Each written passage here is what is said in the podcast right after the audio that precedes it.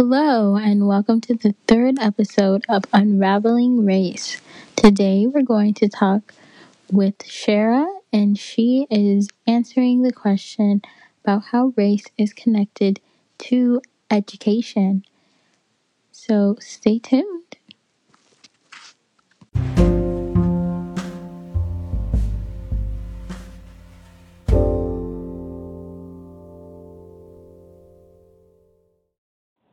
Today I will be talking about race and, and education. It is a very broad topic, but I can just get into some points about it.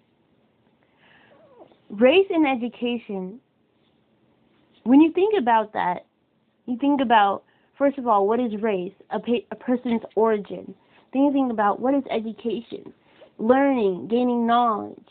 So where you're from is now defining what type of education a person will get. Is that fair? No. But what are we seeing in reality? In black and Latino communities, the education is not pushed to the to, the highest level as it is in white communities. Now, people may try to to debate what I just stated, but if you look at it, look at the look around you in the the city that we live in, in the city that you live in.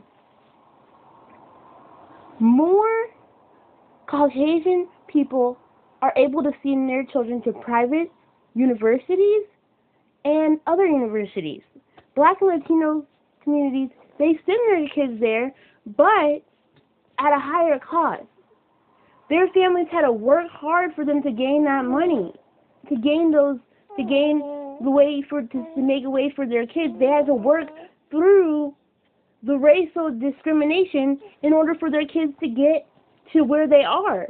When you look at people that are lawyers and doctors, their families had to work hard for them to achieve that. They had to work hard themselves to come to overcome the racial the, the racial um injustice that is looked upon them for just being a different race.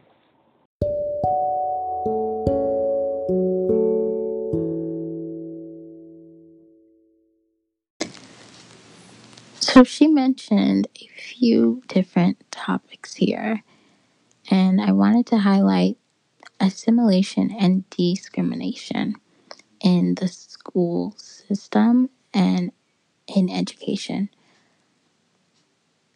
So we know that redlining existed and housing opportunities for minority groups differed from housing opportunities for Caucasian Americans and therefore has influenced the communities that we see today.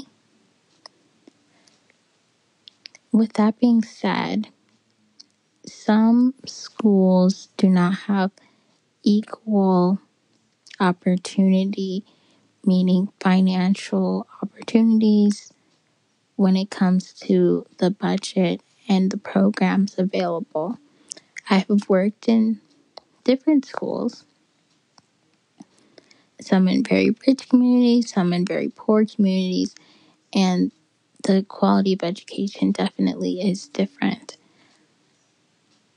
when it comes to assimilation, sometimes it feels as though we need to assimilate, meaning black and brown people, when going into different schools because of the fear of discrimination and feeling like if I can be more similar then they will be more likely to accept me and not discriminate against me.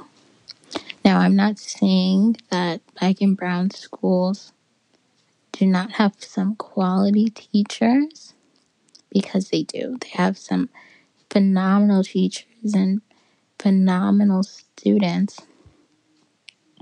But a lot of the times that budget is not there. Thank you for listening to this episode and stay tuned for part two of our conversation with Shara.